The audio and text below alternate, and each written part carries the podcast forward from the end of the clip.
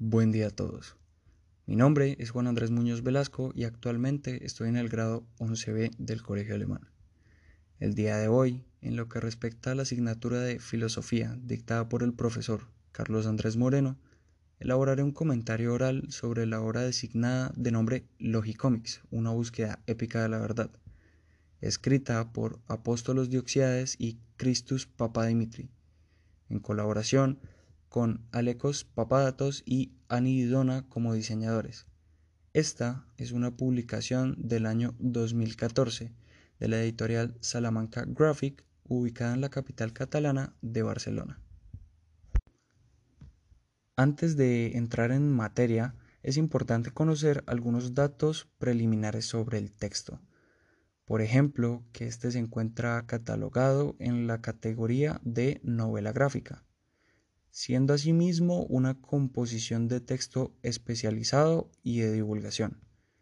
que, claro, dependiendo de las características del lector,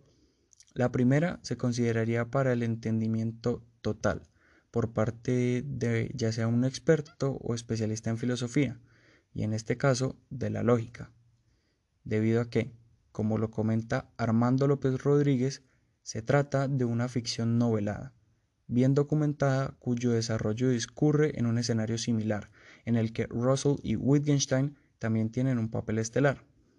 Sin embargo, bajo mi criterio, podría apreciarse de igual forma como un texto divulgativo, ya que, por su naturaleza de tipo cómic y el uso de un lenguaje no tan complejo, aunque en los lectores experimentados del tema podría llegar a generar algo de controversia por considerar este como un método de presentación inadecuado, a diferencia de, por ejemplo, un ensayo o documental, al adentrarse en la obra es igualmente disfrutable y ocasiona en el lector una sensación de confort y entretención, permitiendo que el público no tan especializado también comprenda la obra y la disfrute. Ya ahondando en el análisis del texto, Sabemos que a lo largo de los diálogos en el pasaje podemos evidenciar de manera clara dos problemáticas. Una inicial y de trascendencia simple, que parte del intento de Christus por establecer una conversación impregnada de una pseudolocura un poco satírica, con una de las imágenes de la enorme y bien documentada compilación de la historia de, como yo le nombré, los exponentes de la lógica, que corresponde a Bertrand Russell. A partir de aquí y a raíz de la contestación que uno de los presentes hace en la cual exclama que les pregunte a ellos, ya que por obvias razones no se puede establecer un canal de comunicación con una fotografía, se desencadena un debate preliminar sobre si la exposición se trataba de la historia de la lógica y sus nociones básicas lo cual le interesaba a Christus, o, y a lo que Apóstolos le hace una corrección, argumentando que se trataba verdaderamente de la historia de su gente, personas las cuales habían dedicado su vida a la disciplina de la lógica y el uso de ésta en distintos campos y ciencias, lo cual genera una subproblemática con su correspondiente subtesis, claro está, que da origen a la problemática general del texto. Esta, la cual traducimos a modo de pregunta, como ¿qué es la lógica? es la decisión de Christus de replantear un poco la exposición de apóstolos, expresando que una mejor forma u opción sería definir algún concepto, en este caso yéndonos al panorama más amplio, que es contemplar toda la temática y arrojar dicha pregunta a los demás presentes para que la respondan. Pero al empezar a titubear y divagar por la respuesta, tratando de corregirse unos a otros, es cuando, justo en la mitad del pasaje, adquiere la categoría de la gran problemática del texto. Al no haber quien la responda, Christus toma la decisión de expresarles a todos la solución de esta cuestión, sustentándose en la máxima de Aristóteles sobre la lógica. Ya conociendo ambas problemáticas que le otorgo al texto, tanto la de menor alcance como la general, podemos analizar que la primera de las problemáticas recibe una contestación no del todo inmediata, pero que surge de quien la ha iniciado. Esto puede verse explícitamente cuando Christus expresa no se puede entender a la gente sin sus ideas. Christus, el mismo que planteó la subproblemática inicial de si era una exposición sobre la historia de la lógica o y a lo que realmente Apóstolo se refería sobre los exponentes de la lógica. Retomando la frase no se puede entender a la gente sin sus ideas, lo que intentaba dejar en evidencia Christus al comentar esto es que, aunque está bien y resulta interesante saber la historia detrás de los grandes de la lógica, sin exhibir algunos conceptos mínimos del tema y de su trabajo en este campo, deja incompleto este punto o, cuanto menos, genera algo de confusión en lo que al sentido de este respecta. De esta forma, y al apóstolos implícitamente darle la razón en cierta medida, acto seguido le consulta por sus ideas, diciendo, vale, ¿qué se te ocurre exactamente? A lo que Christus contesta que lo más acertado y, como ya se comentó anteriormente en este podcast, sería definir algo, que para esta ocasión ese algo se referiría a la lógica, considerando pertinente remitirse a la definición que brinda el ilustre Aristóteles, describiendo la lógica como un razonamiento nuevo y necesario, dando así, de nueva cuenta, una respuesta a la cuestión que él mismo plantea en el entorno, y otorgando una especie de cierre a dicha problemática, la cual es la general del texto, culminando así el espectro general del desarrollo de su idea, y según lo que deducimos a partir de los otros diálogos en este fragmento de la obra, intentará direccionarse a un ámbito más específico, pasando de lo amplio a lo más central y enfocado. Para finalizar con mi comentario, reafirmo la tesis que brinda el autor sobre la definición de la lógica propuesta por Aristóteles, o también llamada la definición aristotélica de la lógica,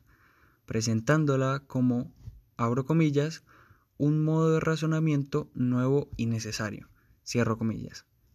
Por consiguiente, es evidente concluir que la acción de dilucidar y generar conocimiento,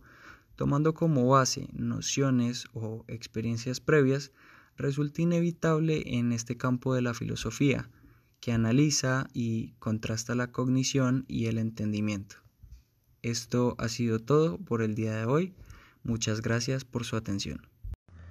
Partiendo de estas ideas y conociendo ya la definición de lógica otorgada por Aristóteles que indicó Christus en el texto, la cual, repito, sería, abro comillas, la lógica es un razonamiento nuevo y necesario, cierro comillas puede que nos deje algunas dudas en cuanto a lo que esta definición desea referirse,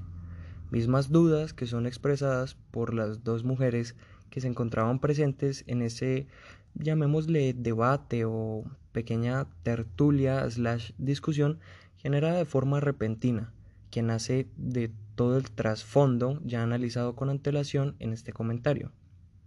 Las inquietudes respectivas que expresan dichas mujeres serían que quiere decir con nuevo y necesario Aristóteles en su definición.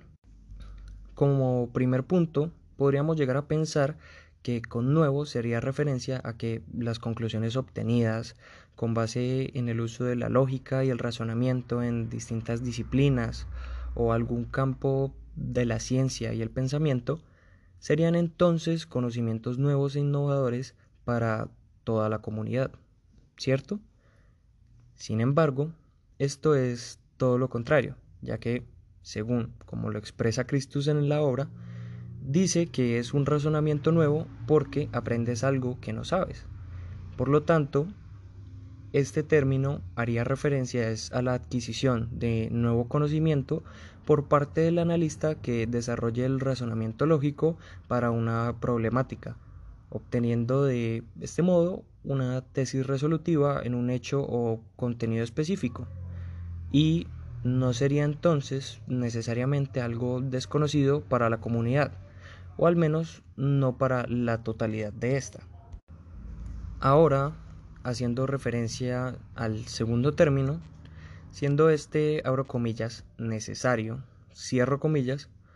supondríamos tal vez que cumple con el objetivo de afirmar que el uso de la lógica es imprescindible en el análisis y estudio del conocimiento,